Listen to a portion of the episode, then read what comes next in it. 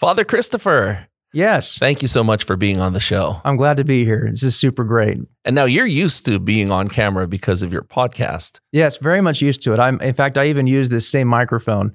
So it's a very familiar environment. And you even got the blue light in the background, which is what we've got for our Conversing Clergy podcast. So yeah, or I should say YouTube videos. So yeah, this is very familiar to me. How long have you been doing those podcasts? It actually started, believe it or not, people think that we started because of the coronavirus shutdowns. It actually started in February. So before that? It started a month before.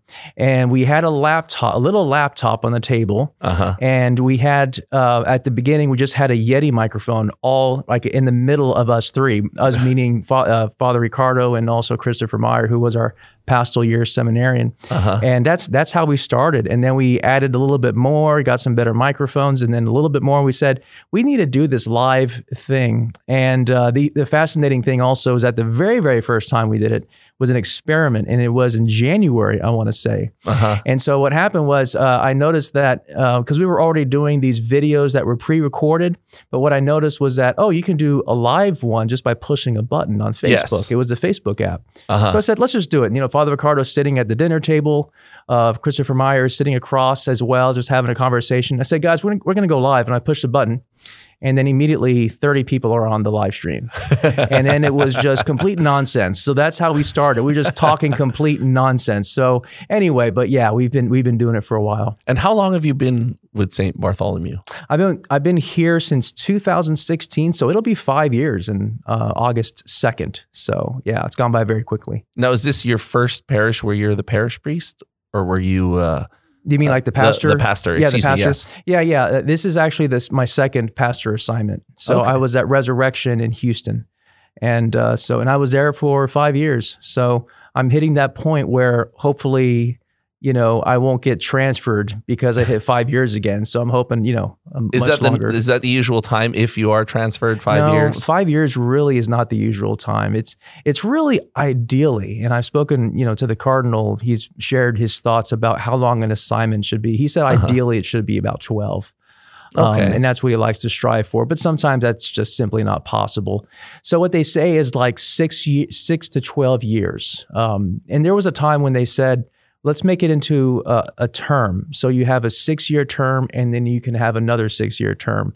But, just because of the shortage of vocations and priests that can serve as pastors, and do it well, or at least not run the parish to the ground, there's kind of a shortage of that. So, yes. So it's like whatever is needed is what happens. So in fact, my predecessor, Father Wayne Wilkerson, was only here for 2 years. Which is extremely short. Wow. Yeah, and that's because another pastor had to leave his parish. And so he was shifted over to that parish, which was St. Michael's. And then I was pulled out after my 5th year. So, did you grow up here in Houston? Actually, I was born in Laredo. Okay. And that was, we were there for a couple of years. And then we made our way to Converse, Texas, which is basically San Antonio. Uh-huh. And we were there till 94. And then Missouri City, which is basically Houston. So Missouri City since then. And how old were you then? How old was I? 14 years old, 14 when we moved to Missouri City. Yeah. I thought you were going to ask me what was I when I was born. And so I was, about 9 months. As far as I can remember, it's kind of a fuzzy memory. Did you grow up Catholic? I grew up Catholic. Yeah. Baptized Catholic and parents Catholic, mom and dad. Basically Catholic on both sides of of my family. So yeah. Mm-hmm. So did you go to Catholic school growing up? Did you know you were going to be a priest? No. When I grew up, I went to the public school with the rest of the heathens. So, but it was a good experience. It probably would have been a better experience going to a Catholic school if the Catholic school was a good, a good Catholic school that's rich in the faith, of course. Uh-huh. But anyway, no, I went to public school pretty much all my life, even college. So I went to Texas A&M and I was there I was studying there for about 4 years. And you might think that I finished my time there, but I was studying engineering. So engineering is like, unless you're really brilliant and or driven, it's like 5 years to finish an engineering degree. So, and I was doing co-op working for Delta Airlines. So that means I spent some extra semesters working for Delta Airlines to get some experience in engineering. Anyway, so then I transferred, after 4 years, I transferred into the seminary. And that was my first experience with Catholic education, since Holy Trinity Seminary is University of Dallas, of course. Uh-huh. And then, of course, St. Mary's Seminary is University of St. Thomas, connected to that. Yeah. Okay. So when did the first thoughts of you becoming a priest creep in? Was it when you were older? The very, very first time was when I was 11 years old. And I had never heard what might seem more common now, which is a vocations homily. And I remember this priest preaching, and it wasn't, we were out of town. We were going somewhere. I forgot where, and we had to make it to Mass. We were traveling, and we had to make it to Mass somewhere. And so we found a spot in some town where they celebrated Mass at the time that we could get there. So we show up, and I hear the homily, and the priest is talking about how young men or boys can be called to be a priest. And I didn't even think about priests coming from normal men who were not priests before they were priests. You know what I mean? You kind of think they get hatched out of eggs, almost like teachers don't have homes. They live at the school, that kind of a thing. When you're that young, that's kind of how it seems. Yes. And so I was thinking to myself, am I called to be a priest? I think I might be called. And that was for about 30 minutes during the Mass afterwards. And then when I received communion, I said, no, I'm not called to be a priest. People get kind of, faked by that. It's they kind of turn, and that twist in that story. But that was the first time I thought about it. And of course I didn't rule it out, it was kind of lingering there. So 11 years old, and then 18 years old, when I was on my way into college, I had a really, I was going through some tribulation because I really, really wanted to be one of two things, either a NFL football player or an aerospace engineer. Those are the two things, Okay. And I wanted to go and become an astronaut, so I wanted to go to space. So I really set some realistic goals for myself, totally achievable. So those are the two things I wanted to do. Now, really, NFL was a big one for me. And so I was playing offensive guard or center. And those who may not know what football, may not know much about football. Basically, I was the guy that had to hit somebody else repetitively in order to keep that person from tackling the guy with the ball. So that's it. Kind of the blue collar worker of football. And you did this through high school. I did this all throughout high school. I played for about 6 years. So junior high all the way through high school. And I was semi good at it. I look back at it now and it's like, yeah, I really didn't have a chance to be in the NFL, but at that age, you're especially if you're playing pretty well, you think, I was thinking, yeah, I think I have a shot anyway. But A&M didn't come knocking on your door. A&M did not come knocking at my door. I was, about 4 inches too short and probably 75 pounds too light. That all makes a difference, it turns out. You got to have that length of arms and all of that stuff. And you also have to be really good. So apparently that's also important. Just a little thing called talent. Just a little thing called talent. And, and of course, but what actually happened, and I think that if I didn't experience this thing, my last year of playing football, my varsity year, if I didn't experience this one thing, I don't think I would have been open to the priesthood. And that is, I got injured in the fifth game into the season, so mid-season, where my anterior cruciate ligament, the ACL, a ligament in the knee, was completely severed in the middle of a game because I was hit on the shoulder by another player, of course, the opposing team. He hit me on the shoulder, and it wasn't a hard hit, but it was just right to get my knee to twist. And that was it. Yeah, that was it for the season. And I remember feeling very discouraged.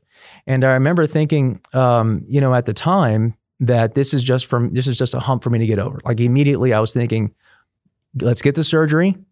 I'm going to train hard. And in fact, I did train very hard to rehabilitate. I did get the surgery, got a great surgeon. He was actually the surgeon for the Houston Oilers at the time, and also the Houston Rockets. I think he still is.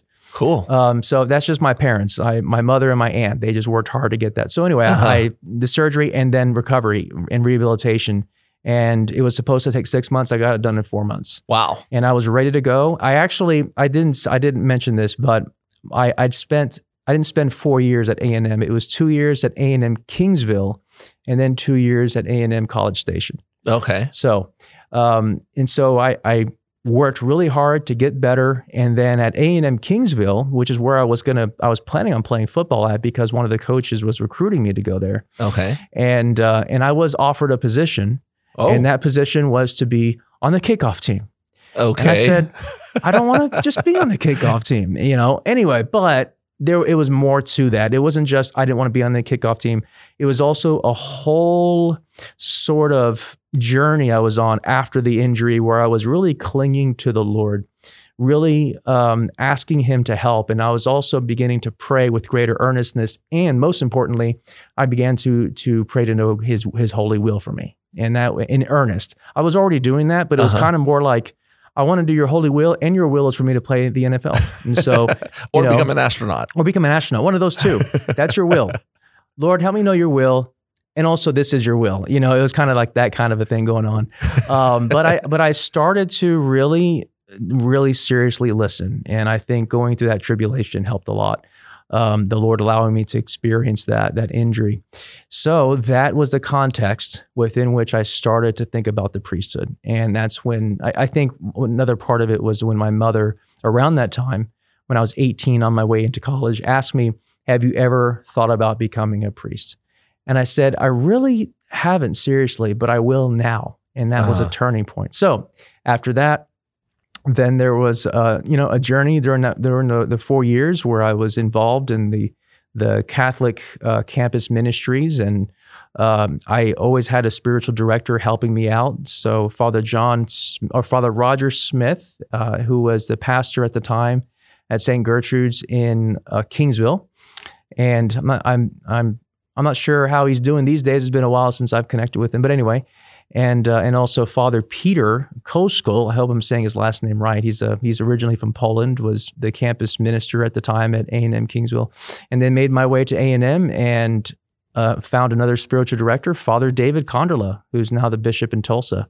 Nice. So he was extremely, extremely helpful. So it was just a wonderful journey with spiritual directors and with getting involved in campus ministry.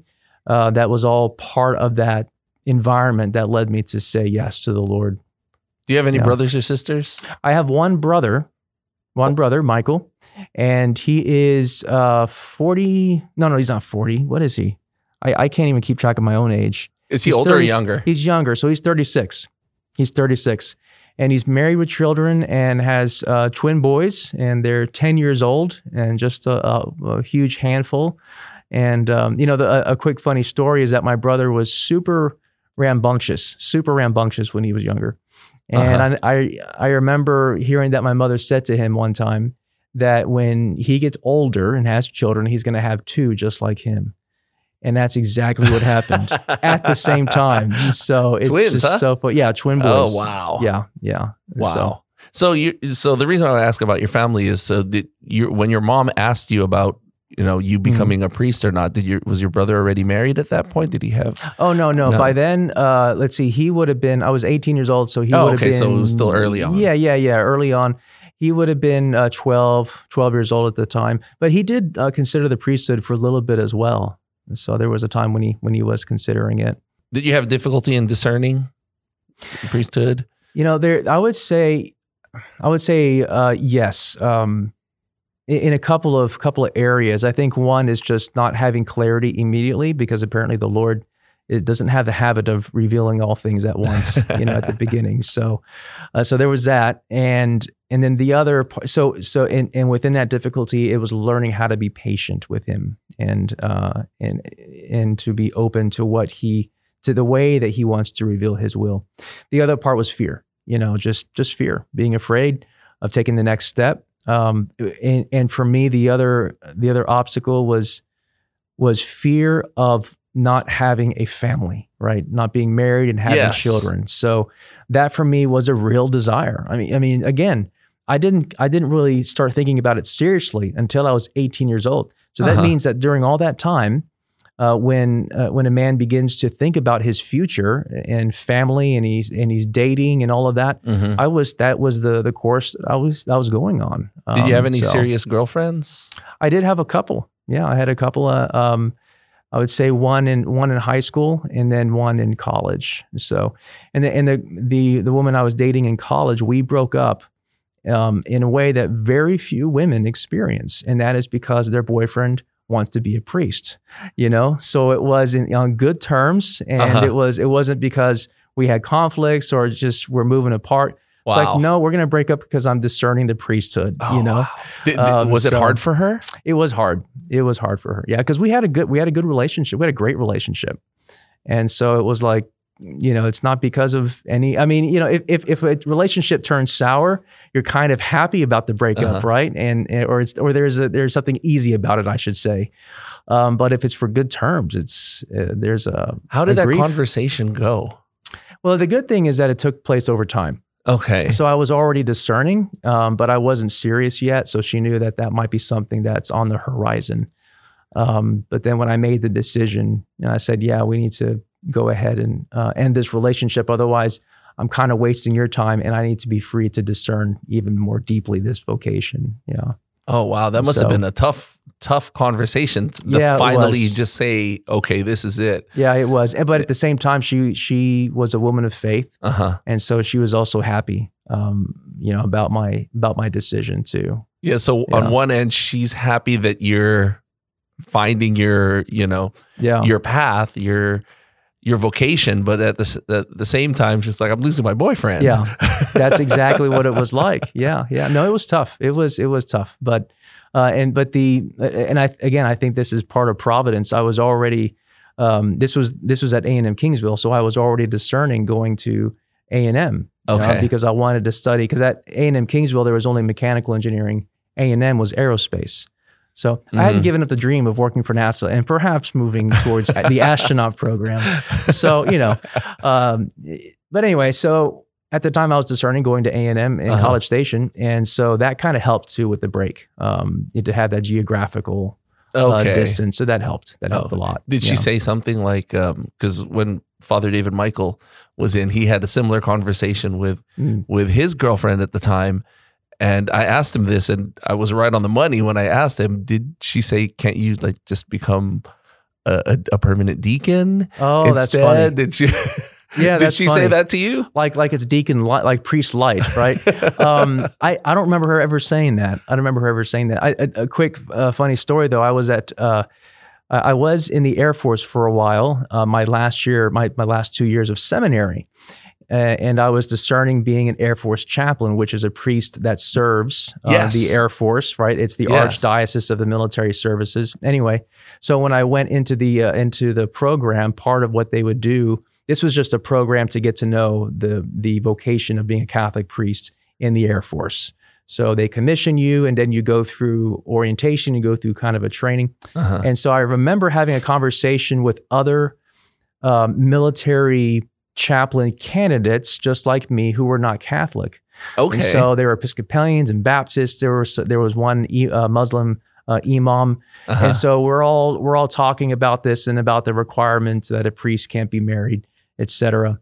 And so one of them asked me, well, you know, one thing you can do is just leave the Catholic Church, become an Episcopalian priest, and then go back to the Catholic Church and, you know, get married as an Episcopalian priest and then go back to the Catholic Church. And then, you know, they can make that exception for you, which I don't know if that's ever been done successfully. But I told them, you know, we kind of believe what the Catholic Church teaches. So, you know, and it's not the same as what the Episcopalian Church teaches. So try to skirt the rules and get it. Yeah, it was really interesting. Working canon law a little bit. And it was really interesting. And at first I kind of laughed, but the person was serious. So I was like, okay. But anyway. That's one thing we're trying to get on the show. We're trying to get a former Episcopalian who's become a Catholic priest. Oh, hopefully we can get one. Well, you should be able to get, I would recommend Father Chuck Huff. So in fact, he's been in our studio with the Conversing Clergy conversations. In fact, we're going to have him on even more. So he's definitely open to it. Oh, okay. Yeah. Well, I'll get his details after that. Yeah, Father Chuck. Yeah. Thank you. So when you broke up with a girlfriend and you finally decide, okay, I'm 100% in, you still had difficulty though with the discernment process. I did. When I went to A&M, I have found that one thing I discovered was I wasn't yet ready to make that next step. It was still a hang up for me. Mm-hmm. And also another part of what made it difficult was that apparently women go to A&M as well. And they also go to the campus ministry, you know? So I met a lot of great women. And the question was coming back up again. I would like to date this person. And I became friends with a lot of great women, and there was attraction there and pull as there should be in yes. a great environment like that.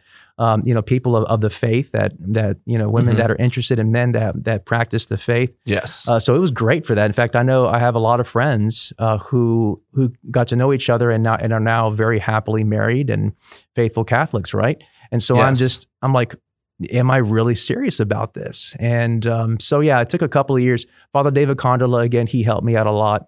And then just the natural progression of being involved in ministries. So I was teaching Bible study. I was helping out with the pro-life ministry. I did a little bit of ministry visiting the juvenile detention center nearby. And so, yeah. And then having some very powerful and important pivotal moments in my prayer life. Where the Lord was asking me, you know, will you do this? And this is all during college. This is all during college. So your college was it was being paid for by your parents. Yes. Because you were not yet in the seminary. Right, exactly. So they were paying for my discernment. Yes. So it worked out well. So, yeah. Did your parents have any difficulty with you choosing the priesthood? I know you said your mom. Yeah. They were very supportive all along, my mother and my father. My mother was definitely saying prayers for me. Uh-huh. And I remember with my dad, he was always very supportive. And I think the one thing that was hard for them, of course, was the separation. That the separation felt different than from me just going to college. And the separation is, for one thing, was going into the seminary. And going in and not being able to visit as much as I could. Yes. There is a kind of a more of a discipline of, I don't want to say isolation, but I would say kind of a cloistered sort of environment going into the seminary, so that a man can be free to discern and to yes. learn with greater intensity. So I think that was kind of tough. And also I would say that with my dad, he knew the priests at the parish at St. Lawrence. He was a sacristan and volunteered in so many ways. He got to know the priests behind the scenes. He would talk to them in the sacristy. And so his concern was that I would suffer a lot, because the priesthood is not the easiest life. And in fact, I remember Father John Wire, God rest his soul, He turned to me one day when I saw him at the parish at St. Lawrence. He was the pastor at the time. And he turned to me and said, "Are you sure you want to be a priest? It's a very hard life." Uh-huh. And I think he was going through a tough time. And he wasn't discouraging me. I think he was wanting me to take it seriously. Yes. So anyway, my dad was seeing that. And I think for my mom, I think it's just, attachment. Moms are attached to their children. So, yeah. But again, they were both very supportive. Do you think it would have been more difficult on them if you were an only child? I don't know. I haven't even considered that. I would not be surprised if we were to travel to an alternate universe where I was the only child, and that being something very, very difficult for them, because I remember when my brother had his twin boys, and my parents somehow, they de-aged by 20 years when they saw the grandbabies. So, I could just see the happiness and the energy, and they were just so overwhelmed with joy. Because you're the oldest son. I'm the oldest son. And it's kind of the responsibility of the oldest son to pass on the family name. Right, exactly. But you've got a brother now. Yeah, and exactly. That kind of moved on to him. And now that he's got two boys. Yeah, and he's got boys. So that's going to be it, Yes. So there's no pressure on you. There was no pressure on you. No pressure. So I didn't have the pressure to leave the Catholic Church and become Episcopalian and then come back to the Catholic Church after being Episcopalian priest. No pressure whatsoever. You and your wife come back to the Catholic Church. Yeah, exactly. Me and my wife would have to become Episcopalian, then Catholic. And so, yeah.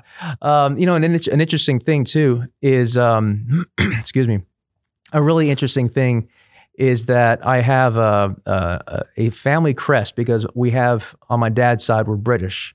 Uh-huh. And so we have a family crest that is passed down to the elder. And so my dad, being the elder, received this crest. It's just like a wooden sort of shape like that, and it's got different symbols. Yes. And so I have it. And so I'm thinking, well, who am I going to pass this on to? you know. Yes. It wouldn't be my first parochial vicar, obviously, you know, that wouldn't count. So it would obviously go to one of my brother's sons. Well, yes. They're twins. So, but I asked him which one came out of the womb first. Yes. You know? So it's kind of like now my mind is slipping. Is it Jacob and Esau? The twins that were born, and one was grabbing the foot of the other, you know. So which one was grabbing the foot of the other? That's how we'll go about that. But anyway, that's hilarious. And yeah. You know, for some reason, I had this fake advertisement in my mind for priests. Mm. It's like, are you a priest? Do you want to get married? Well, join the Episcopalian Church, and then you and your wife can. You know.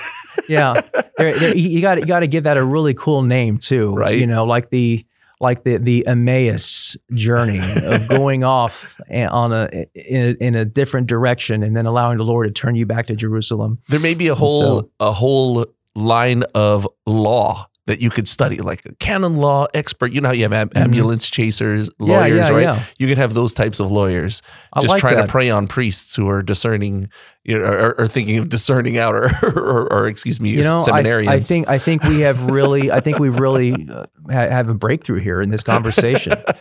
So we're going to cut that part out, right? This is our $1 million idea, right? That's right. You and I are going to go into business. I'm going to go to canon. I'm going to go get my doctorate in canon law first, right? And come back, and then we're going to make it happen. I'll work on the advertising side, and then we can. Yeah, and that'll solve the vocations crisis right then and there. You know, we'll have plenty of men that could be priests and then be pastors. So, yeah. So you said that you didn't finish your fifth year of college. So was it at that fourth year you decided, okay, I'm going to become a priest? Yeah. Well, technically I had 2 years because of the co-op that I was doing. Okay. So that expanded it out to 6 years. Okay. So, you know, and now that I think about it, I might have been doing that just to lengthen the amount of time that I needed to discern. You know, I'm psychoanalyzing myself. Yeah.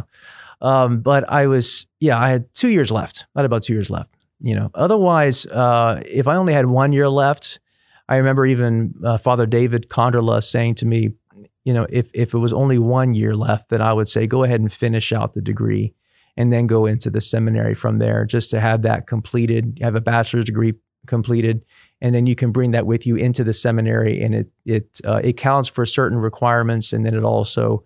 You can go into what's called a pre-theology program, where you're not an undergraduate. You're taking master's level courses in theology and philosophy, and then you get your master's. So yeah, in theology. Was there a breaking point, like one particular point when you said, "Okay, this is the point where I really decided to become a priest"? Yeah, it was a very powerful, prayerful moment. It was really moments of prayer is where these decisions.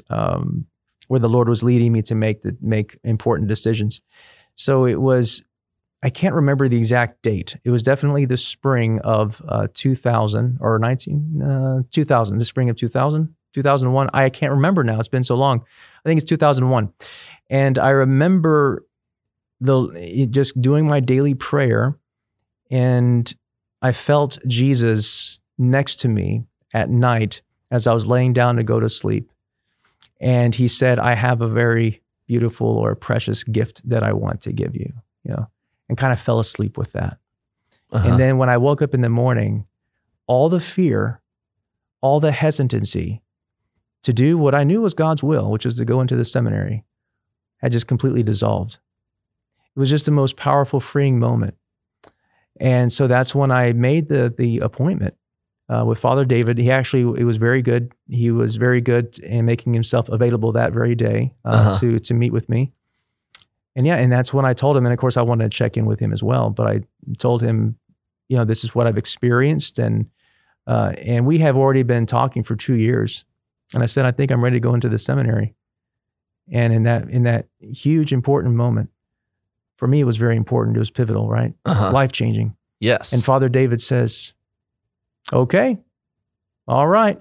Well, give Father Clint a call. And that was it. And that was it. There wasn't like any more discussion for him. I think for him, it was like, it's about time. Or he probably saw it in your eyes too. Yeah. Yeah, I think so. He probably said, I know this look. Yeah. This is it. Yeah. Because he had helped quite a few men before that. Uh-huh. I mean, being a priest at a college campus ministry. Yeah. I'm sure he's had experience with that. So, how long was this after you had broken up with a girlfriend?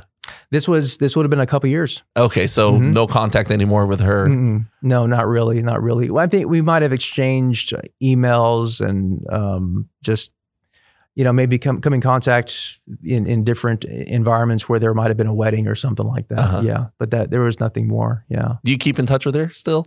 Not really. Not really. No Facebook stalking or anything like that? No, Facebook. I actually closed my personal Facebook account. Really? Yeah, because it was getting out of hand. My all 1,700 of my closest friends were connected to me. And it was kind of scary because, again, this is a personal account. I have a fan page, which is totally malfunctioning right now. But anyway, but the personal account, yeah. And some of the folks were posting some inappropriate stuff and it was getting kind of hairy. So anyway, so I closed it down. But no, but I was connected to her on Facebook. We were keeping in touch, but no, it's been years since we've spoken. So at that point, when you decided you were all in, there was no call to her saying, okay, sorry. Yeah, this is it. You know, there might've been, I just don't remember. I don't know. I don't remember. She was at my ordination though. Oh, wow. Yeah. She was at my ordination with her boyfriend. That's cool. Yeah. Her boyfriend or her husband. I just, all these details, man. I think because at the time, the man who was her boyfriend would have been either her husband or they would have still been dating. But yeah, they came to the ordination. Now, you talked about possibly becoming a military chaplain. Yeah. Now, this is very close to me because I grew up with my dad in the military. So I had a lot of military chaplains, you know, with the CCE classes and all of that. And you see them all, you go to mass and they're, yeah. So why didn't that work out? What happened there? Well, what happened there was, it was really a discernment to see, is this what God wants me to do? Because I have a great love for the military. I believe in the mission of the military. I believe in the goodness of the United States, the American experiment. I really believe that it has its roots in Judeo-Christian principles, and I think it's worth defending. And so I thought about that. Am I being called to serve in that way? So I went through the whole what's called the chaplain candidacy program. So like I said, there was basic training where you get yelled at for 5 weeks. And then there was the and then 2 weeks of orientation where they tell you about the chaplain, what it is to be a military chaplain. And there were some things that were very attractive about the life. But there were some things also that led me to doubt if this is really what he wants me to do. So one of those was when they showed me, they showed all of us photos of what it looks like going into a field hospital when there is combat. Oh, yes. And they showed me the images and I got super nauseous. Now, I've seen gory movies. I didn't get sick. Yes. But when it's real, yes, I just don't think I could handle it. You know, walking into that situation. I mean, they were showing people, you know, these soldiers, poor soldiers that were just torn to pieces. And it was so hard for me to look at. Kind of like that scene in Saving Private Ryan where the guy's dying and the guy's, you know, giving him his, you know, confessing. Trying to put himself together and all that stuff. Oh. And actually some of the stuff I saw in those photos was worse than Saving Private Ryan. Wow. So, yeah. So it was just really, I felt very nauseous. And so that was one of the doubts that I had. It's kind of like when I was younger, before thinking about engineering, I wanted to be a doctor. And then I took biology and I found out that I really hated these long Latin words. And that was pretty much it, actually. That's what got me out, which is ironic because I'm a big supporter of Latin in our liturgies. So anyway, but that was one thing. And then it was, I did get the chance after I was ordained to serve a little bit more. And so celebrating Mass for the trainees at Lackland Air Force Base. And it was kind of a gut thing that, no, this isn't where the Lord is leading me. So, yeah. During those weeks, you said that you were yelled at a lot. So it was you and a whole bunch of other chaplain candidates, right? Yeah, they put us together with other chaplain candidates of different faith denominations and lawyers.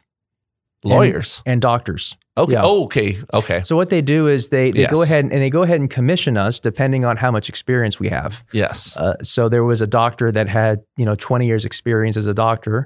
And so they incentivize if they're trying to recruit you. So the incentive is you come in as he came in as a lieutenant colonel. which is an O5, I think, in the ranks. If people are familiar with that language, there's like standard ranks, and so you also get paid more. A certain amount. Exactly. So anyway, of course, I wasn't even a priest yet, so they gave me the 2 butter bars. So I was second lieutenant, lowest on the pole. But anyway, so we were all grouped together, and it was, it really was a good experience. So they weren't that easy on you? Thinking that, They were definitely easier on us than what they would do with regular recruits. Enlisted trainees. Because I, again, when I helped them out, they do it for 8 weeks. And also easier than what they would do with actual combat officers, the one who would be in training. I figured if it was just chaplain candidates are like, okay, we can't do the cursing as much. Yeah. I don't remember there ever being any cursing. I don't remember their cursing. So you got the boot camp light. It was definitely light. It was definitely light. Cause I remember they yelled at us for 2 weeks straight. It was like, what kind of stuff did they say to you? Oh, well, there's one that I remember that I actually really loved. And it was, I was marching in formation, and my squad, or actually they're called a flight in the Air Force, but it's like a squad. And I was leading the march down the sidewalk outside the complex to get into the dormitory that we had. And I decided to maybe crack a couple of jokes while doing that. And there was no drill sergeant around. Okay. But there was one watching me doing that. Uh-oh. And so he yelled out and commanded me to guide the squadron over to him. And he was in front of another flight that had like 20 officers, right, that are in training. Okay. And he chews me out. And he says, what were you thinking? And I'm just standing there at attention in silence. What are you thinking? Smoking and joking in formation. And I'm standing there and I'm thinking to myself, I like that. Smoking and joking. That's like the best phrase ever. And I don't remember the rest of the conversation. And, he chewed me out some more and then he dismissed us. But that's the one thing that stuck with me. And so I actually have a group of priests that I invite and we go out somewhere. We'll go to a restaurant or something and have a few drinks, or maybe sit outside and smoke a few cigars and crack jokes. And so I call it smokes and jokes, to this day. So I learned that from the Air Force. That's the one thing I learned. At that point, you're done with that, considering doing that. And then you just decide to go into... Continue with the parish work. Okay. Yeah. Because the way it works out is you're assigned to a parish. Yes. And then something gets worked out in the process where I would work with whatever commanding officer I would be assigned to who helps with assignments. And then they would work with the bishop, with Cardinal DiNardo. And then from there, the personnel board for the archdiocese would look into that and they would say, okay, this is how we can work out the assignment.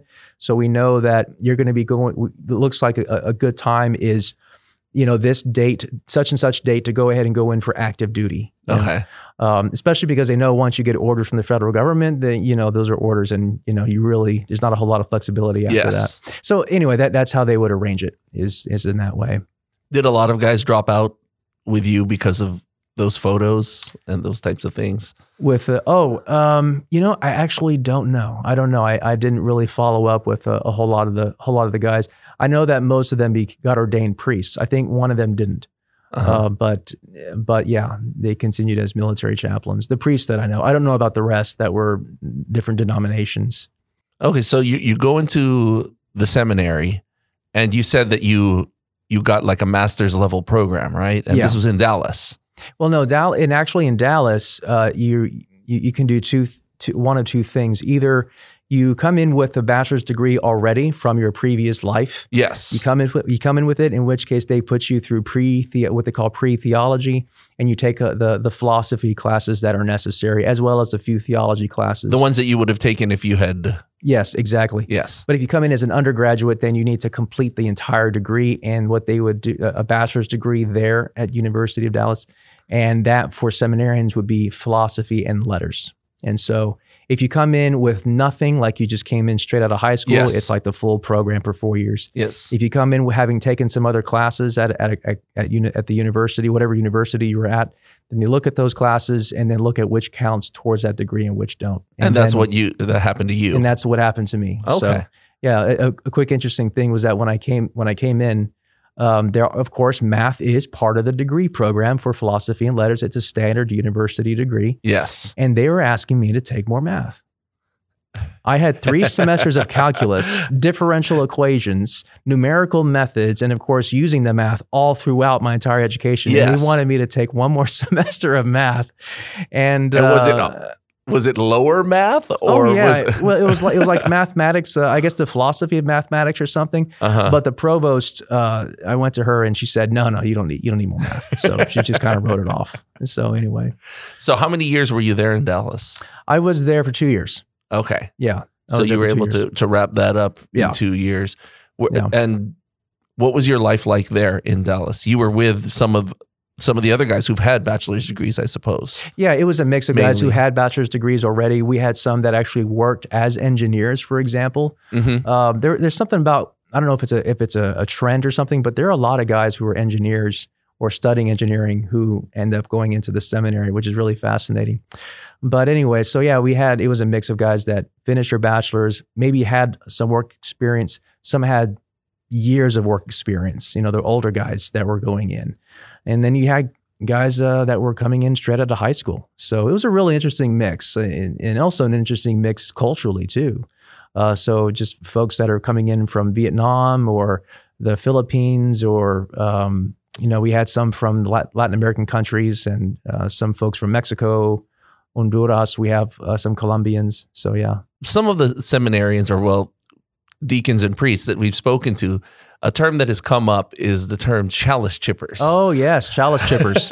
Or cassock chasers. Cassock chasers. We also had chasuble chasers is also very good. Chasuble chasers is another. Okay. Patent prowlers is another one. So we had those, different terms. Did you run into any? Actually, I did. What was that like? I was surprised by how aggressive some of the women would be, and really, yeah, it was really interesting. Some would invite me out to go on a date, or they would sit right next to me and really strike up a conversation. But it was very obvious, what they were trying to do, and. But that was real. That was a real thing. I was surprised. This was like a real malicious type trying to get a seminarian to leave the seminary. Absolutely. Wow. And to get into relationship with them. Absolutely. So it wasn't one of those, like somebody that worked with you at the campus ministry that you just gotten close to. No, it wasn't anything like that. It was, some of it was it was quite deliberate. Yeah. How do you deal with that?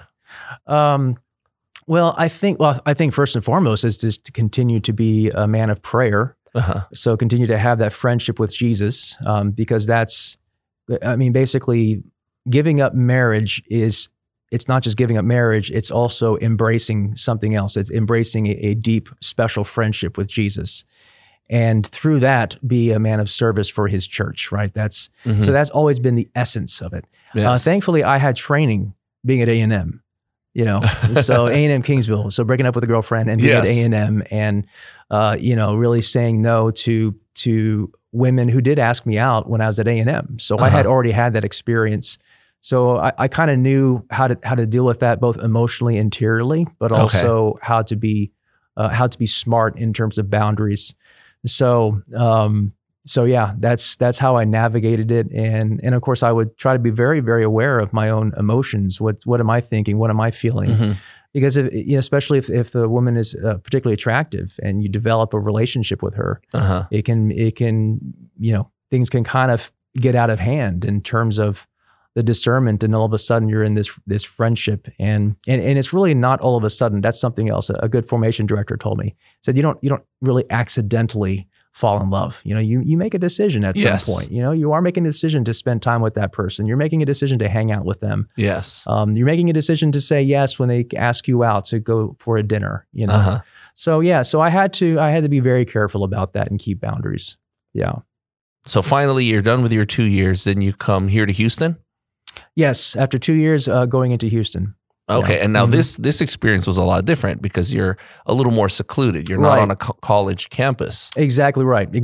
So you're not amongst other students. So it is definitely more of and it's very very much insulated. Even though there's still some women that come to the classes, for some of the master's level theology degrees. So, and of course we always kind of joke around. It's like, oh, that person's a patent prowler, et cetera. But the good news is that over there, over at St. Mary's Seminary, there are some pretty strict rules in terms of where women can be. And, and basically they were only allowed at the academic building, the Knoll building. I think the only exception was, and I don't know how it is now, but they allowed deacon students to come on campus to go to what is called the canteen, where they can get coffee, between classes and snacks, et cetera. Okay. But the women who were with the deacon students were all their wives, So totally safe, nothing wrong with that. But anyway, yeah. So you're here in Houston for how many more years? Let's see. I was in Houston. I was at St. Mary's for 5 years. And all of this is just more intense, right? Definitely, because you're getting closer. You're getting closer to the wedding day, Yes. You're in the Super Bowl, so to speak. And so, and it gets more intense as time moves on. And in fact, at Holy Trinity, I remember a lot of the language was discerning whether or not you should be a priest. Mm-hmm. And then like the first 2 years, at least when I was there, I don't know if things have changed, but when I was there, the first 2 years of theology at St. Mary's Seminary was about discerning whether or not you want to be a priest. Okay. But then after that, they said, once you start hitting the summer program, it's called clinical pastoral education. When you go to a hospital and you're a chaplain, and then you go into pastoral year, they basically said, if you are not certain that you should be a priest, then, you should really, you really need to leave and move on to some other things or take some time out. So I remember that being something that was said by the formation directors, the priests that were there.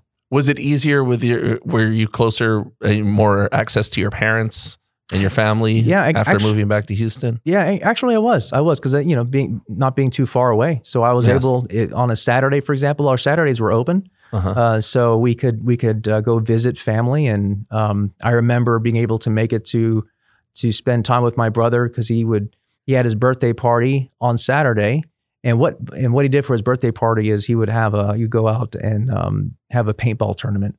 So I would go over there and play paintball and come back all bruised up. So I just had that as a memory. And now we were always able, even at Holy Trinity Seminary, to spend Christmas with family. And also there would be a certain period of time outside of our summer assignments, maybe a couple of weeks there, where we could just stay with our family. So there was that too. Did you have a lot of other seminarians drop off, discern out? Oh, yeah. My class, I don't know if our class might have been the biggest in terms of how many of us entered into becoming seminarians for the Archdiocese of Galveston, Houston. There were 18 of us. Okay. 18, yeah. And 4 of us got ordained. Wow. Yeah. Yeah. That's a pretty low percentage. Yeah, it was a pretty low percentage. Yeah. I'm not sure why there was this big bumper crop, but that's just the way it worked out. Was it tough seeing those guys leave? Some of them, it was kind of tough. Some of them. I have a good friend of mine, one of my best friends, that was one of them, and it was tough to see him leave. But the good news is he's happily married, and we get to hang out, and there's a connection there with him being a former seminarian, and he continues to be faithful. So yeah, but it was tough. Yeah, for some of them. One thing that a lot of the priests and deacons who have come in on the show have talked about are the pranks that happen in the seminary. Oh yes, the pranks. Yes. Could you share with us some pranks that you may have not necessarily been involved in, but maybe have witnessed? Did anybody tell you about what I did at St. Mary's? Is that what you're asking the question? No. Oh, okay. All right.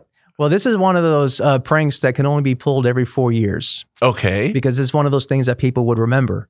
One of the seminarians gave me the idea, and I went ahead and implemented the idea. And this was for April Fools, where the way it was set up in the seminary for showers, where the showers were public, they were shared, but they had stalls. Okay. They had stalls, and they had doors that closed and they locked, and the showers had curtains, so you had privacy and you had a stall. Yes. And so what I did, and I used to wake up early in the morning to go running, but before I went running, I went in to the showers, and I turned them all on. Okay. I used cold water, wasn't going to waste hot water. Turned them all on, closed the curtains, And then I had my own towels and T-shirts, et cetera, and I threw those over the side of the stall wall so people can see that, oh, there's somebody in the shower. They think somebody's in there. Okay. And then I closed the gates, closed the stall doors, and was able to reach over and lock them. And then I left. I went to go running. Oh, wow. And so then there was a long line of seminarians when I got back who were absolutely furious that these guys were taking a shower, and they just kept taking a shower and they wouldn't leave, you know? And so they were yelling at them, you know, yelling at nobody. I decided to stand in line with them with, you know, just kind of had a towel over my shoulder and just kind of stand in line and just enjoy the drama. And one of the guys was turning the lights on and off, you know, trying to get him to stop, get him to get out of the shower. So, how long did that last? It lasted all the way up to, it was probably about an hour, I would say. Some of the guys just went to different floors, and it wasn't until— They just gave up. They just gave up. And so it's about, I want to say it was about 20 minutes before morning prayer. We had to be in the chapel. Uh-huh. And so one other seminarian was still there waiting. And I stood there next to him, and I said, and I just went up to one of the stalls and I unlocked the door, and he's like, "What are you doing?" You know, and I opened the curtain. It's like, "What is going on? There's nobody there." And then he realized, and he just broke down laughing. He had a great sense of humor. So, oh, that's good. Yeah. It's good that he was one of those that wouldn't have gotten really angry. Oh, yeah. There was one guy that did not take it lightly, you know. Oh, really? Yeah. He was so angry. I was like, oh, well, yeah. Were there any other pranks? Oh, there were other pranks. I mean, there were, some guys would put stink bait inside of the air conditioning system for for one of the hallways. I think it was just, you know, they were all kind of separate. Uh-huh. Yeah, they would put stink bait, something that you use to catch catfish. Yeah. Yes. Oh. So they would do that. How long would that last? I don't even remember, because they didn't do it to our hallway, thankfully. Okay. So it would last, but it would last a good amount of time. That for some reason, that's the only other prank. I think they might have put saran wrap on the toilets, stuff like that. There was an idea that someone had, because I was in charge of the bells, and the bells that would ring to let the seminarians know to go into the chapel, et cetera. And the controls for the bells, there was a box that you would use to time certain tunes, but it also had a keyboard, and this was the same guy that told me to lock the stalls. He said that would be a good prank. But what he told me to do was to play the Darth Vader theme from Star Wars to wake everybody up. And so the Empire March. The Empire March. Okay. And so, but I chickened out. It was going to be me and another seminarian. We both chickened out. I was like, no, I'm not going to do that. Did he end up doing it? No. It just didn't happen. But anyway. Oh, so if there are any seminarians watching now, they might have that idea. Oh, maybe so. See if somebody's brave enough to. Absolutely. Hey. But don't tell them that it was my idea. So did you prank any of the priests? Any of the faculty? Yeah, priests were kind of off limits, because they kind of evaluated whether or not we were going to move forward. Yes. I think the closest that we got to that was we had what was called Newman's Night. So all the new guys who came in, they can put on a play or do something for the house, right, for entertainment. And it was kind of a tradition that we would just do impersonations of the faculty. And so that's what we did. And so we had it where, and again, it's been a while, but I remember that we had a play where it was, where the different faculty were being impersonated, but within the context of Bible stories. Okay. And so we would reenact Bible stories with the faculty playing the different parts of the characters in the Bible story.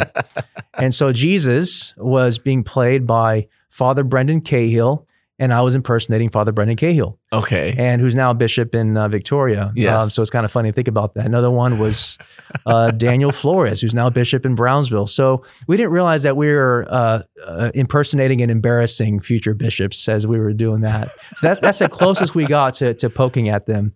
Yeah. But no direct pranks. At least as far as I know. Actually, there's only one other thing. It was at Holy Trinity Seminary.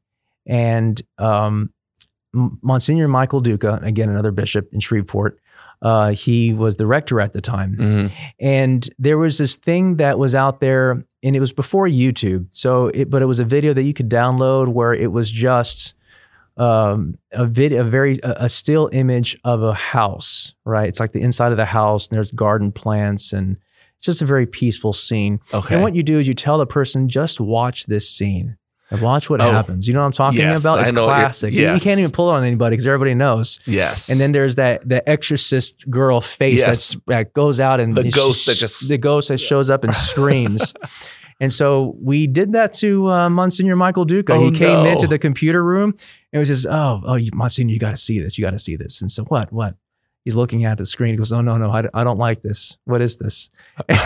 And then the screen comes out, and he jumped back a couple of feet, and he yelled, you know, and he's like, I knew I wouldn't like it. And he walked away. But the other seminarians were telling me, why would you do that? You did that to the rector. You might have had a heart attack or something. Oh yeah. You never know.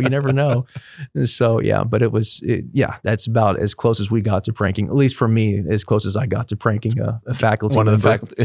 Yeah. So yeah. I guess right among all of the guests that we've had, only one of them actually really pranked the faculty member. And I admit it was Father Dad. Oh, Father Dad did one. He and his whole class put a statue of Moses into the restroom of one of the priests. I think it might have been the rector. Oh, really? They set it on his toilet. So, that is funny, and that's relatively benign, you know. Yes, so they're not causing permanent damage. They could hear it. They were all really quiet, and they could hear it.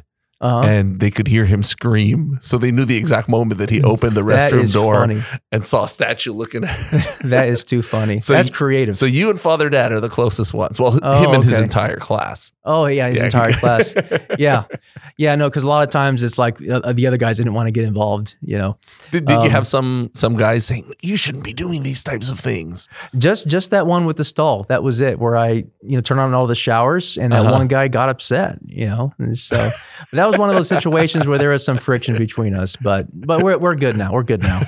Did he eventually become a priest? No, he actually left. He left and continued with engineering, and he's from what I understand, he's married now. Yeah. Okay. Yeah, but the last time we saw each other, it was all good. So, just in the heat of the moment. You remind him about that? No, I didn't. I should have, though. Next time I'll do that. I'll say, do you remember when you totally flipped out because you didn't get your morning shower?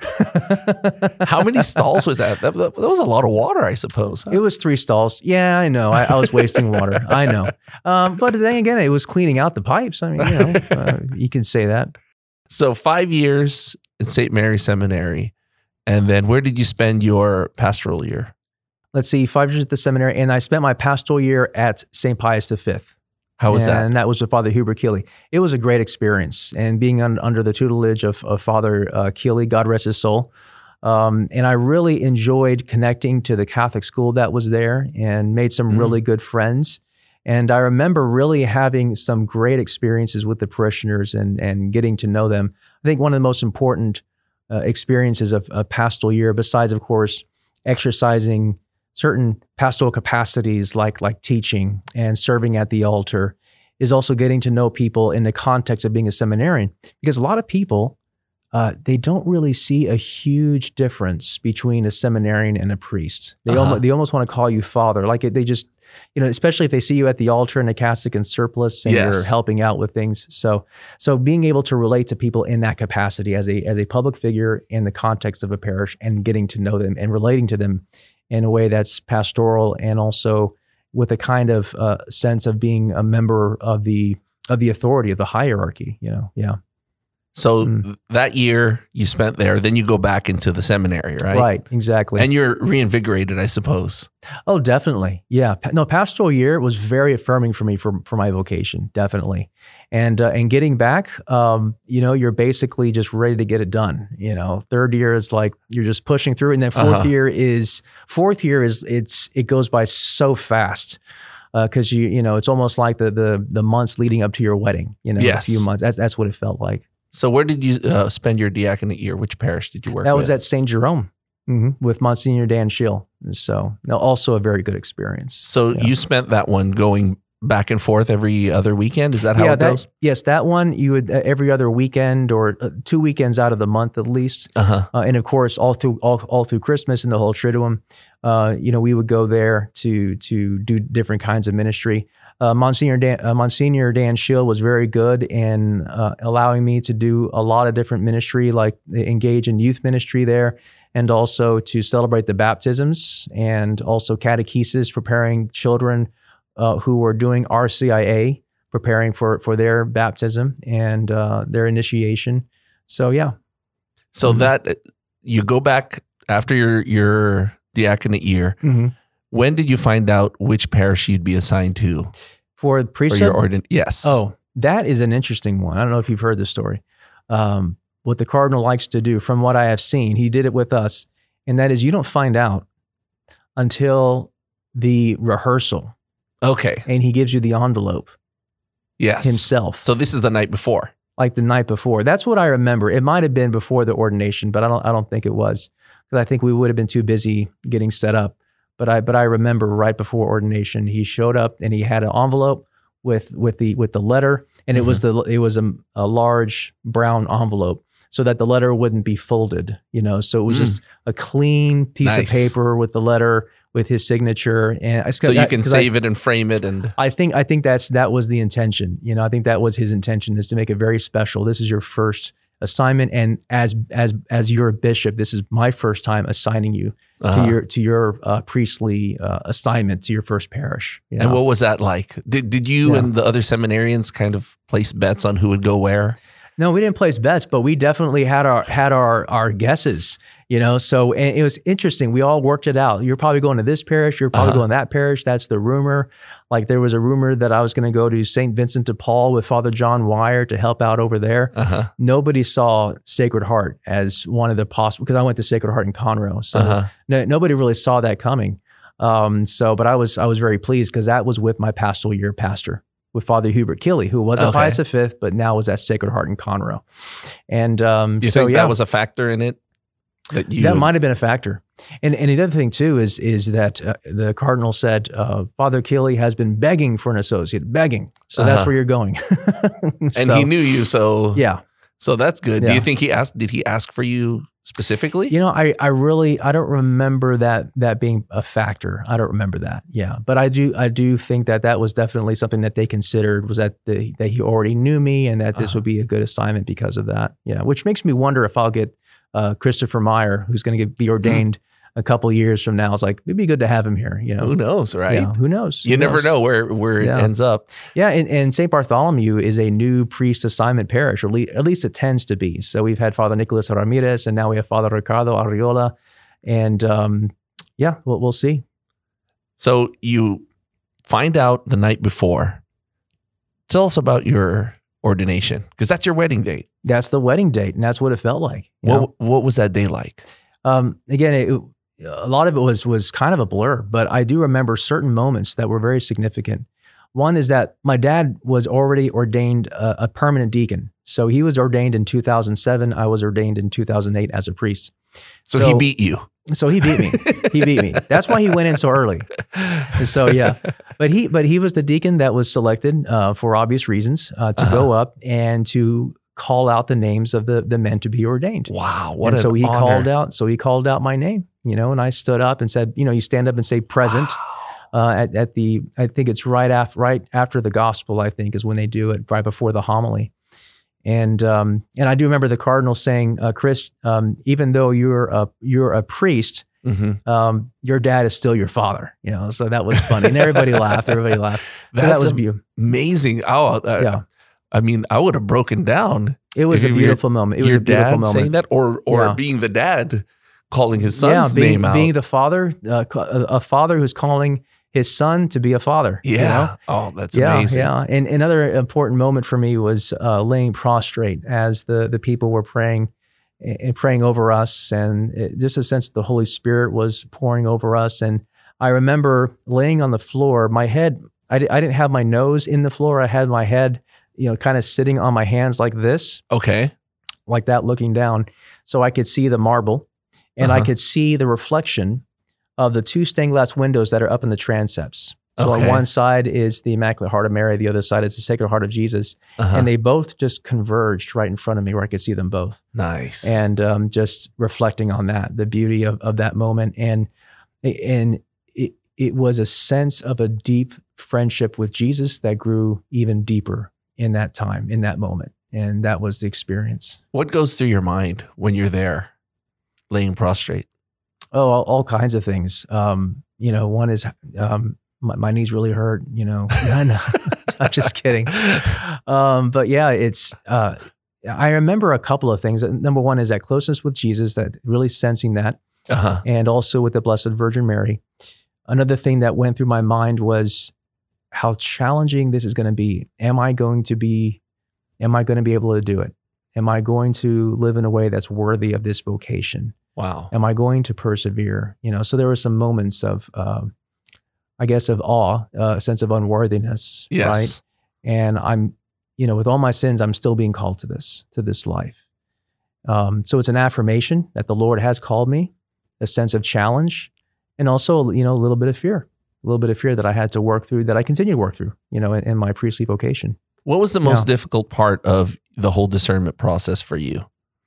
I would say the most difficult part was, going back to fear, and I think it's being afraid of the unknown, and also being afraid that I'm not going to measure up, at least for me, that I'm not going to measure up to the vocation, that I'm not going to be the priest that the people need, the priest that God is calling me to be. So that was a difficult part of the discernment. Am I called to this? Because I look at my defects, my character defects, yes, and I'm still being called to this.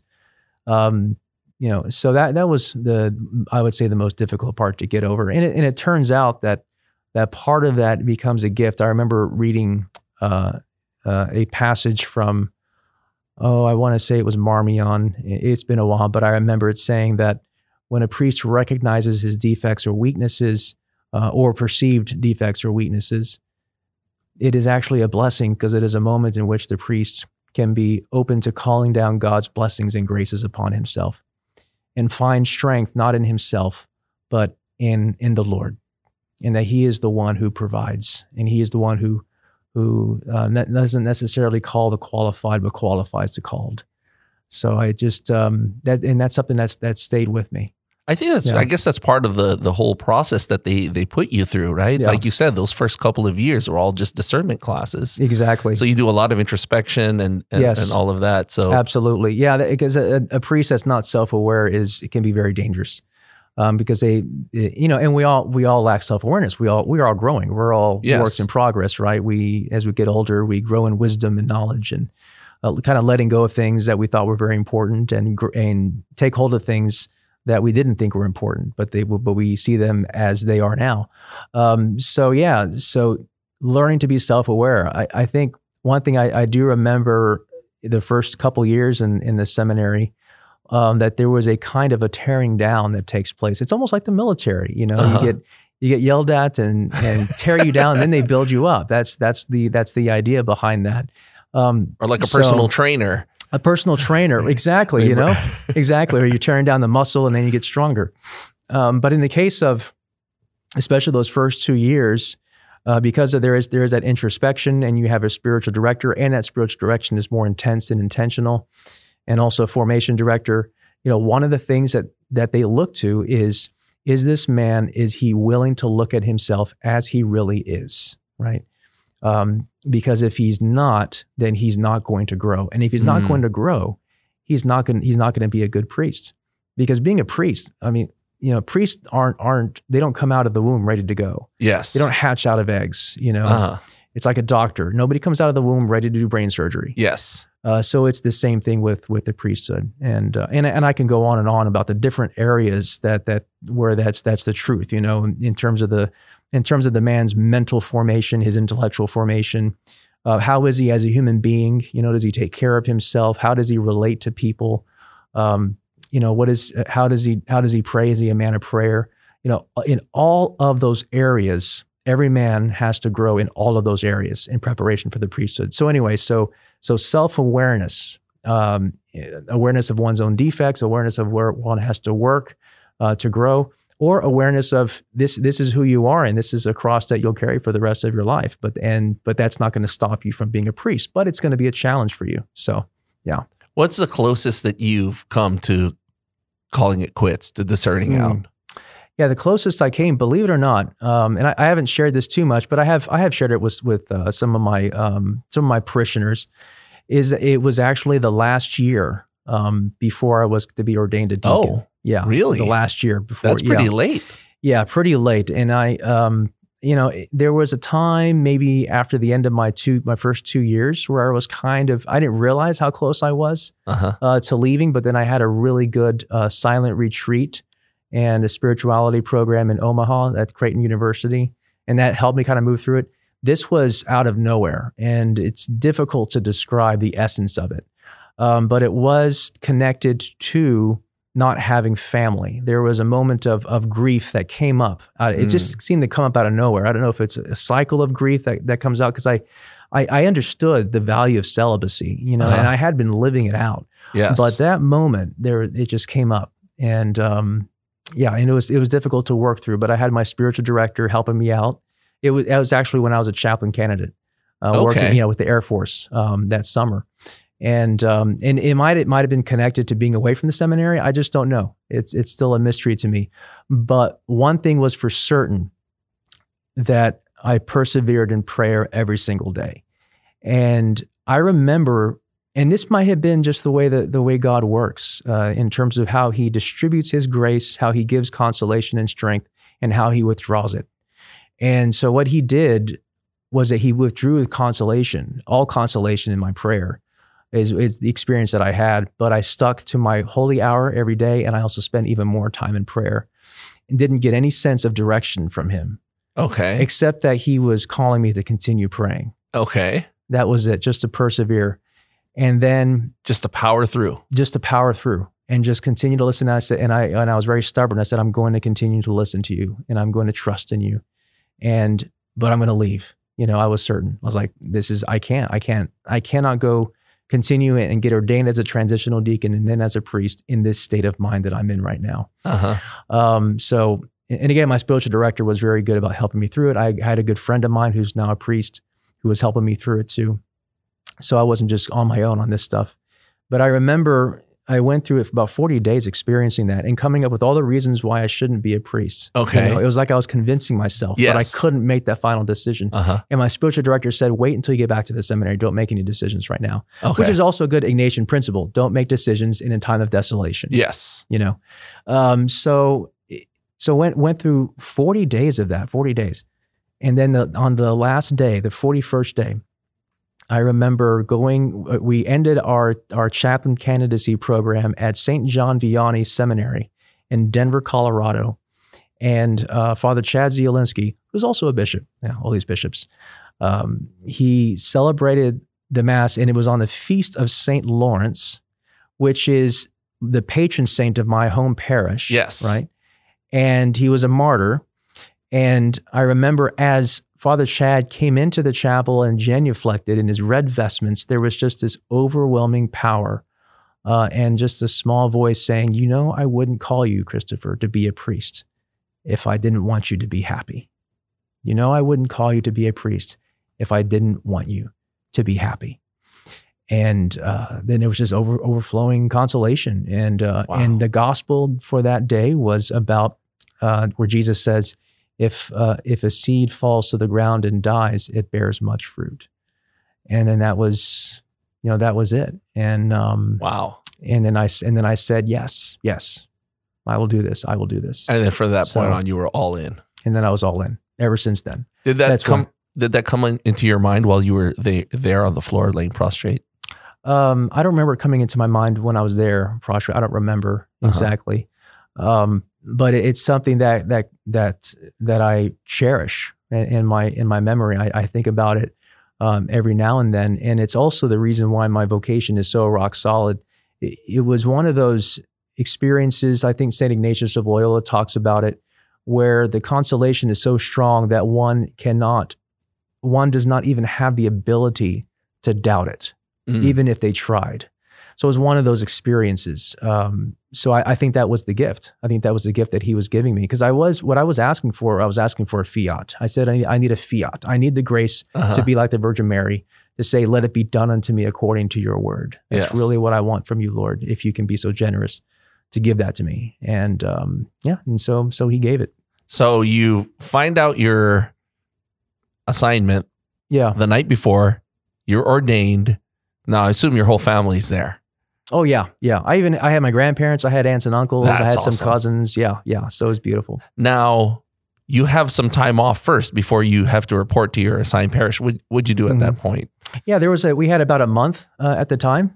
So it was kind of a standard thing to kind of lollygag around for a month, but the reason, I think a lot of the reasons is because priests will celebrate masses of Thanksgiving at different parishes.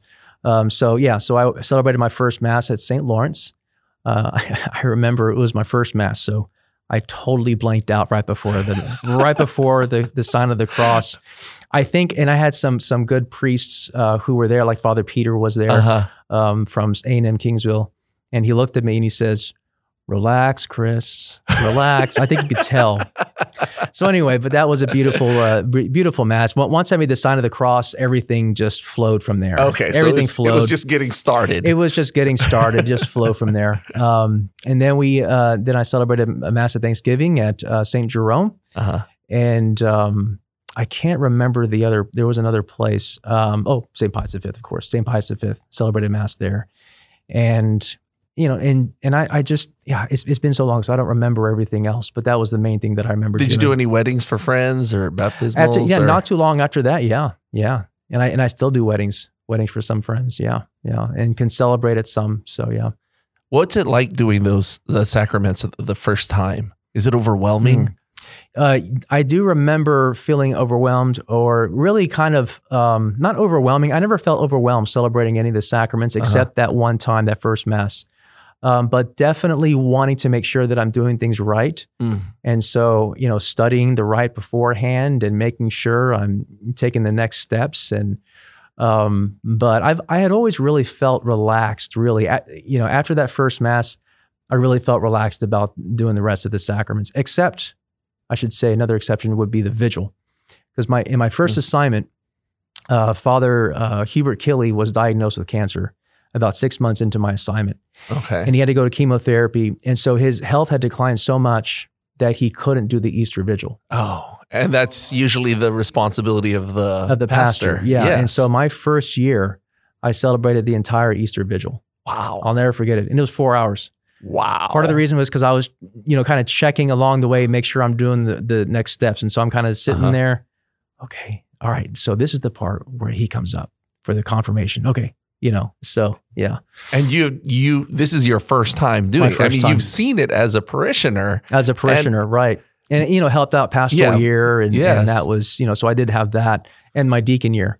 But actually being a priest up there, being the one in charge, making sure it all does, people do what they're supposed to do. And that is so funny, because this past Holy Week, I was listening to a podcast, and one of the priests called in. He was a parochial vicar, and he said, "Oh, this is an easy time for parochial vicars, because everything falls on the pastor during Holy Week." Right. Because it's the pastor who has to do all of those masses. Absolutely. Yeah. But for you, it's your first year. My first year. And you get thrown into the deep end. Yeah, absolutely. Yeah. Yeah. It was, I'll just never forget it. And I remember him telling me about, a few days before that it might happen. I didn't really believe it, so I didn't prepare at all. Oh, no. So it was like that evening is when he said, I was like, oh my gosh. And then I had to do it the second year as well. Wow. I can't remember. It was, I was transferred out May 14th. Father Kiely had actually passed away not too long before the second Easter Vigil that I celebrated. Oh. Yeah, and then I was transferred out May 14th, so not too long after. Okay, and then where were you transferred to then? St. Thomas More. And how long did you spend there? I was only there for a year. Oh, that was quick. Yeah, very, very quick assignment. So I went to Resurrection after that in Houston. That's when that was my first pastor assignment. Why so quickly? Just a year? They were desperate. Okay. They were desperate for pastors. Okay. Yeah. Yeah. So they needed somebody at Resurrection. And so they asked me to go over there. Yeah. So speaking of, the pastors and parochial vicars, how much different was it, getting that first pastoral assignment? Yeah. Well, I kind of experienced it already at Sacred Heart. Because as a pastor got, more and more sick, I started taking over more of the pastor-like duties. Okay. But the difference was I could go back to him. So I would go back to him, he would be in his living room sitting in his recliner, and I would say, so this is what's happening right now. How do you want me to handle it? And then he would tell me, and I would go and implement it. At Resurrection, I didn't have any of that. Yes, it's all on you. It's all on me. So just basically feeling like...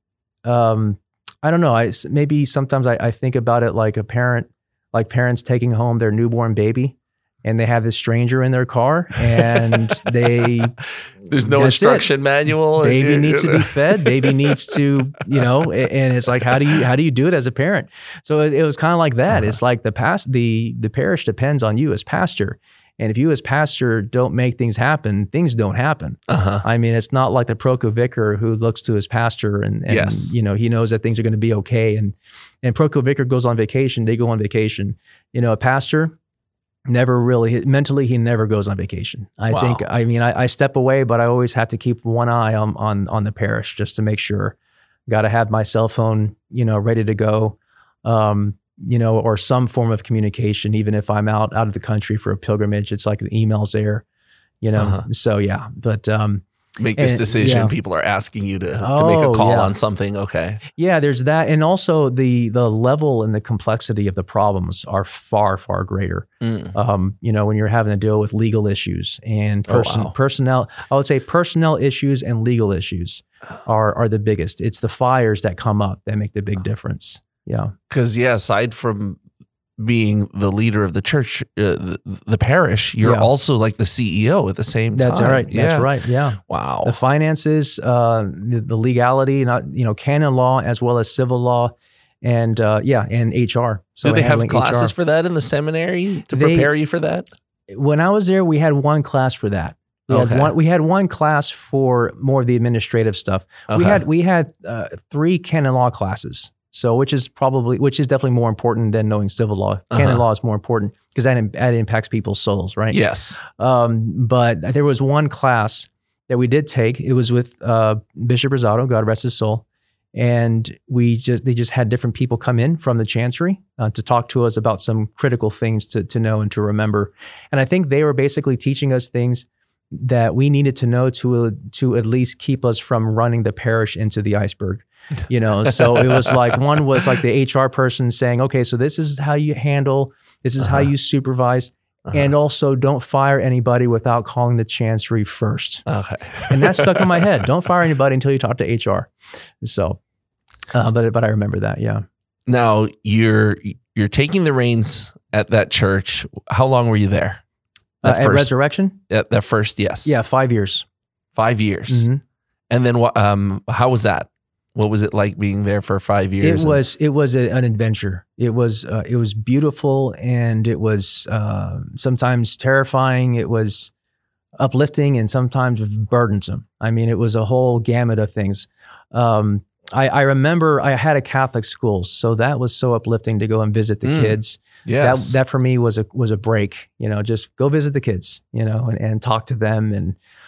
Do different things for them, celebrate Mass for them. So I just remember that being a big highlight for the parish. And I also really enjoyed getting to know the people. And it was also, a different culture for me, because my at least for parish culture, not my heritage, because I'm part Mexican. Okay. So I was born in Laredo, and I would get to know the folks in Laredo and getting kind of familiar with that environment. So in inner city Houston, in that area, it was basically like going to Laredo. Uh-huh. So that was very familiar. But in a parish environment, it's different because I've never been part of a parish that's inner city that is deeply Hispanic, where it's 99% Hispanic, almost all Mexican, which kind of makes things easier actually, because here at St. Bart's, we have Hispanic, but only half are Mexican, so it's complex. Okay. But there, getting to know them, that there is a kind of a simplicity and a devotion to family. Mm-hmm. And I remember going to people's homes and blessing their homes and having meals with them and just really enjoying that aspect of being a pastor. It actually says in canon law that a pastor must visit families. Mm. It's like, so you're telling me to go and have meals with people? Yeah, I can do that. So, and But there's a strain, there's a tension there as a pastor. And I was learning that tension between the administration and being present, most importantly in the sacraments, and then getting to know the people.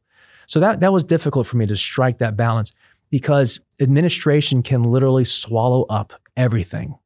It can swallow up everything, because that tends to be, I tend to feel that as being more urgent than the other things, you know? So the other part of it as my first assignment was just learning and having to learn fast and making mistakes that I wouldn't make now, but would be typical mistakes of a new pastor. And, in really relying on my mentor, who at the time was, he was Monsignor Schultz. Now he's auxiliary bishop. Uh-huh. And he was very helpful too, those first years at Resurrection. And he helped calm me down, because again, another thing is, it's kind of like with parents with a new child. Again, they're very careful with everything. Oh no, the baby fell down. Did he break a bone? Yes. Yeah, you panic. And now the baby falls and, oh, if he's not crying, that's okay.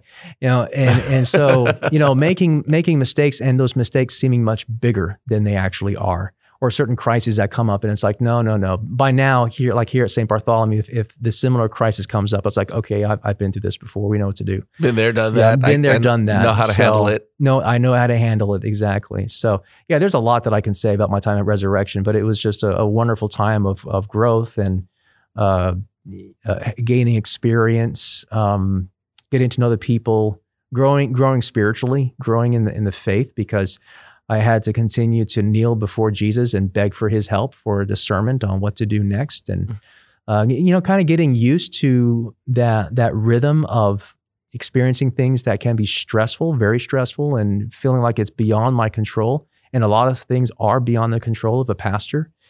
But a lot of people don't know that, so they blame the pastor. They don't know how much we don't have control over, and also learning how to do right by the people, even if they don't agree. That's the other thing too. That was a big thing to learn. Everybody loves a parochial vicar because he's not the decision maker, right? The pastor can be the bad guy sometimes. So there's so many things I learned at Resurrection, but that's something that was very important, was learning a lot about how to be a good pastor. And also growing in prayer, growing deeper in that relationship with Jesus. Now, you said you're part Mexican.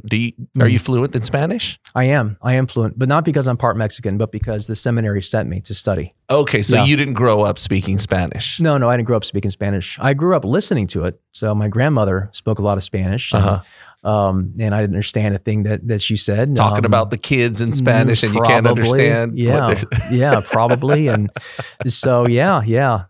No, but I learned later on, after my first year of seminary, they sent me to Mexico, and then they sent me again 2 years later. So yeah.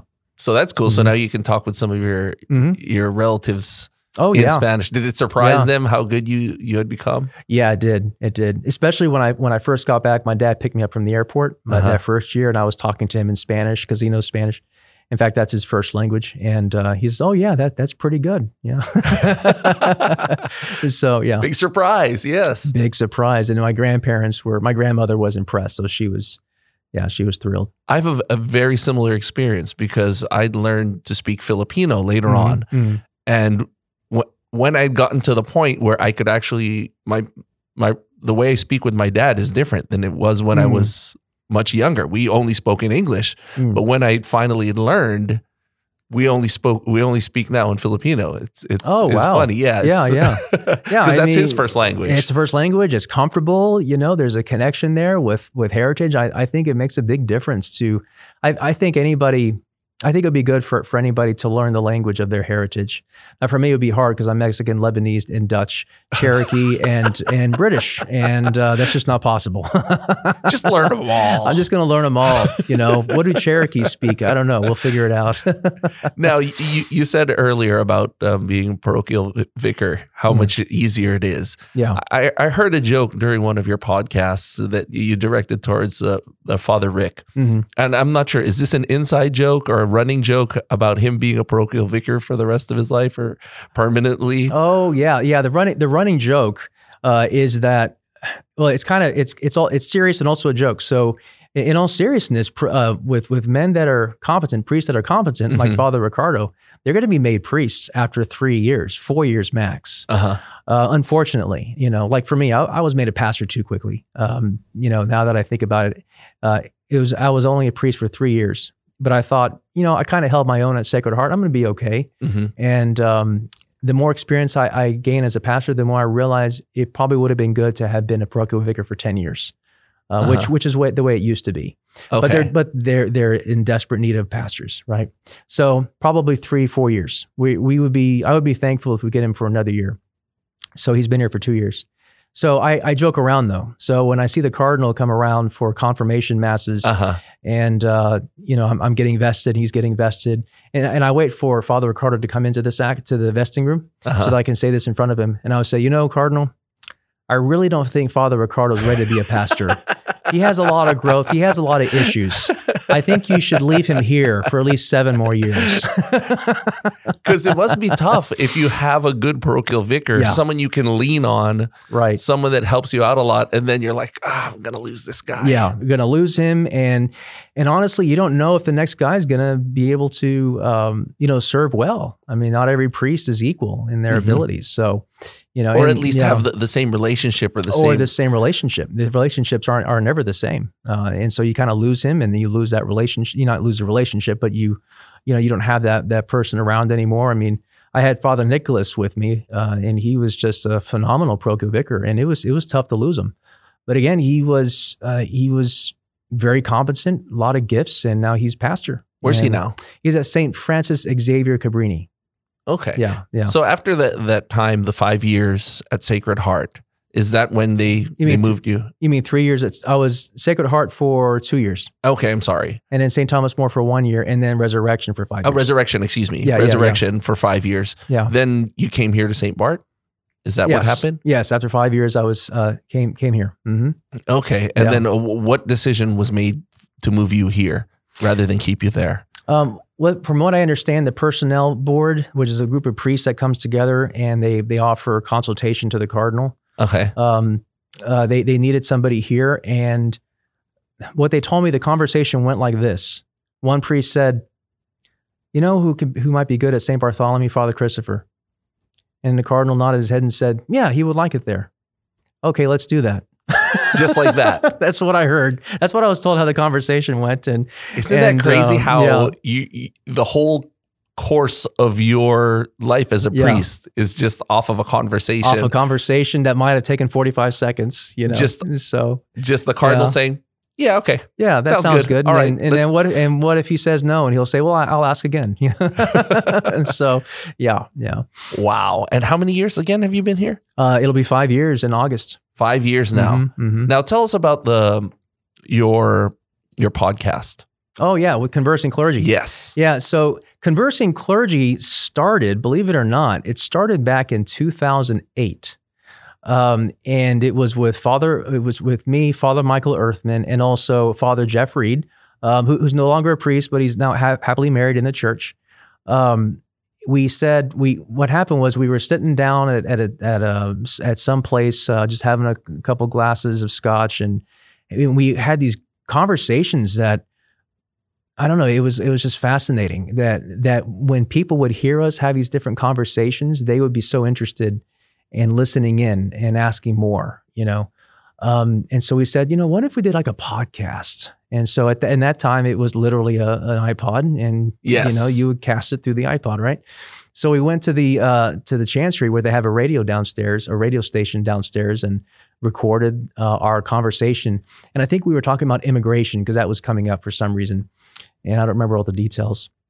Unfortunately, things didn't go right in terms of the electronics, or something didn't go right, so the sound was completely off, and so we couldn't use it.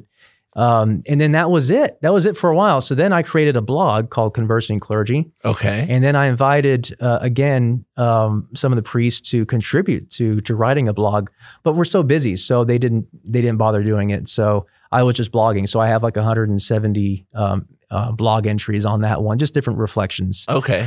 On different topics. And So there was that, and then I created a Facebook page and then a fan page, and so I have about 4,000 followers on that, and just people over time they just join in, and so I would post the blog entry or the link on Facebook.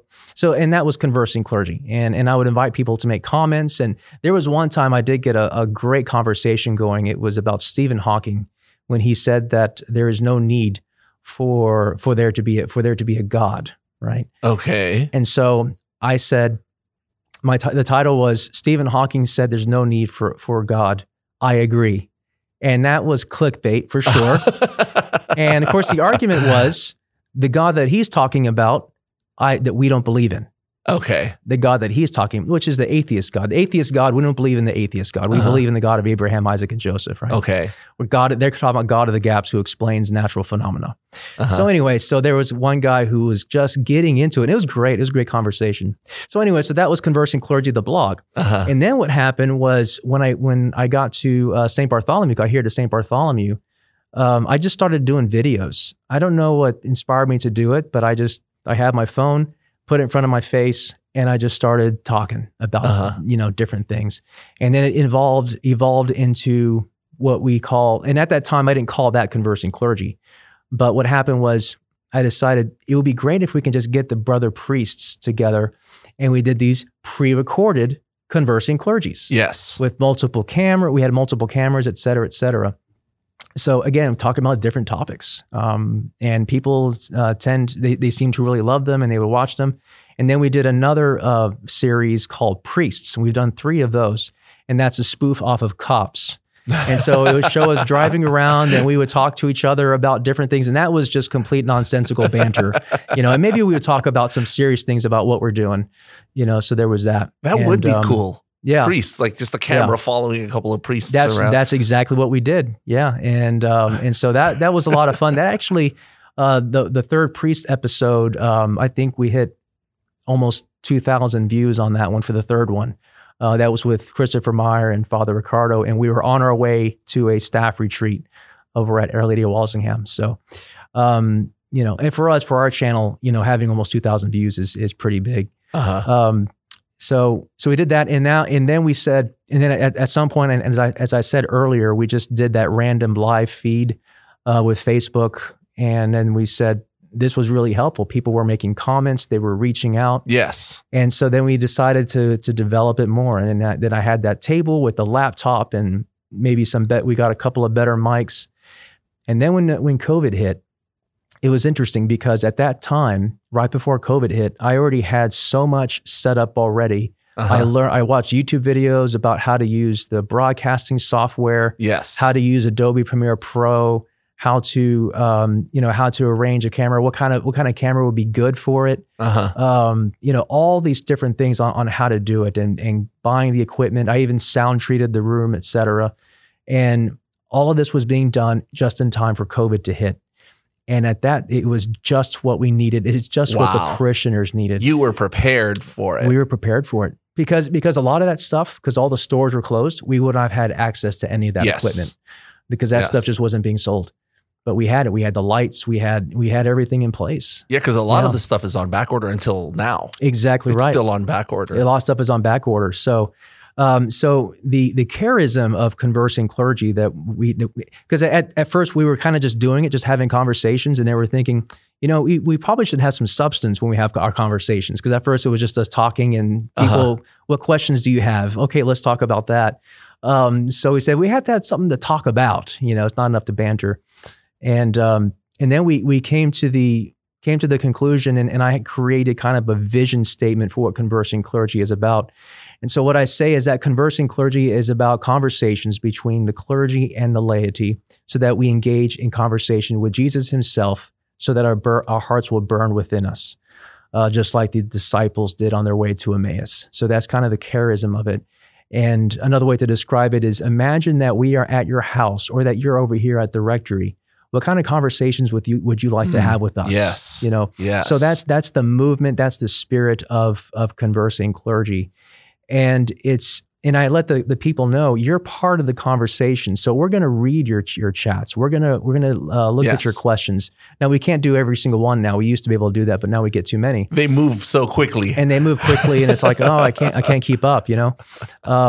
And I don't see that out there. I see a lot of the stuff that priests do is mostly pre-recorded. Uh-huh. And that's not a criticism, by the way. I guess what I'm saying is I think we're filling a niche. Mm-hmm. First and foremost for our parish. So we are directed in a partnership with our parish. But also if people want to engage in that conversation, because I think that there's a couple of things that we're doing that are very special. Number one is that we do have priests coming together and just having conversation about whatever the topic may be. Yes. We bring in guests. Sometimes laity, like last night or a couple nights ago, we had our youth coordinator come in and it was like a youth night. Uh-huh. So that was a lot of fun. So there's one, that's one thing. And the other thing is that we are providing a way for people to interact with us live. Yes. Which carries with it some risk. You know, we have to be careful about what people say on the live stream. Oh, yes. And that's why some priests are hesitant about coming on because they are concerned about that. But we have moderators and I think the risk is worth it.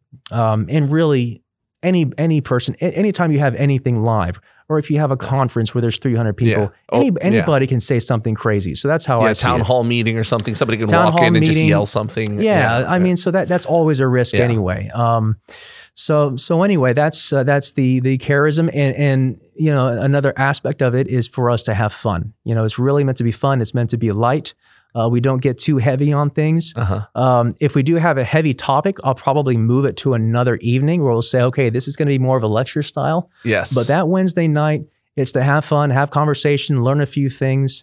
It's very relaxed. It's meant to be very relaxed. And literally, we don't prepare a whole lot for those evenings in order to keep it relaxed. Because we were doing something where each one was doing a presentation. Yeah. And I said, no, it's really meant to be conversational because, again, how often do people get to see priests interact in a conversational style where we're literally talking to each other as we would at the rectory dinner table, pretty much. In fact, you don't know where the conversation's going to lead. Don't know. Yeah, and exactly. We also disagree sometimes. You know, or we'll say, "I don't agree with you, Father Ricardo," or Father Ricardo say, "I don't agree with you," or, you know, "Oh, let's look it up," you know, and I'll end up being wrong usually. And I was like, "Okay, well, we learned something new," and I think people really appreciate that. And of course, we have our meme time, so people love meme time. Meme time. We show our Catholic memes and you know, and the fun one about that, you never know how people are going to react. But we try to stay away from the controversial stuff. But sometimes people are like, "No, I don't like that one." You know, it's like, but people really love that part of it. One great thing about your podcast is you said earlier, you know, as a priest, you're supposed to go into somebody's home. Exactly right. And that's exactly what you're doing. You're doing it dozens of people at a time. Exactly. Entering their homes through the podcast, conversing with them. That's exactly it. Yeah, it was a concern. Part of it was a concern about availability. You know, we can't get out to all the parishioners' homes, and some parishioners can't, bring people in anyway. You know, some are they have problems with handicap, sickness, whatever it might be, and of course during the coronavirus, definitely, we just couldn't be in contact with each other. Now you've been here, you said, for 5 years at St. Bart. Yeah, looking ahead. Do you think they're going to move you again soon? Do you think you're going to? I hope not. I mean, you just never know. But I don't think so. Again, with bigger parishes like this, they tend to keep the pastors in bigger parishes for a longer period of time. St. Bartholomew has benefited from pastors who have been here for 12 years at a time. So Father John Cahill was here for 12 years. Father Mayon was here Father John Cahill was here for 12 years. Father Mayon for 12 years. I think Father Charles Domek was here for 12, but a lot of long pastorates, and that tends to be the way that the bishops tend to move priests around. So I'm hoping 12 years. You know, I really am.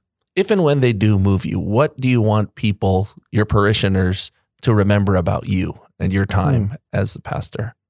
Oh, and that's an interesting question. I'd have to think about that. I hope. The main thing is that I love them, that I gave my heart to them.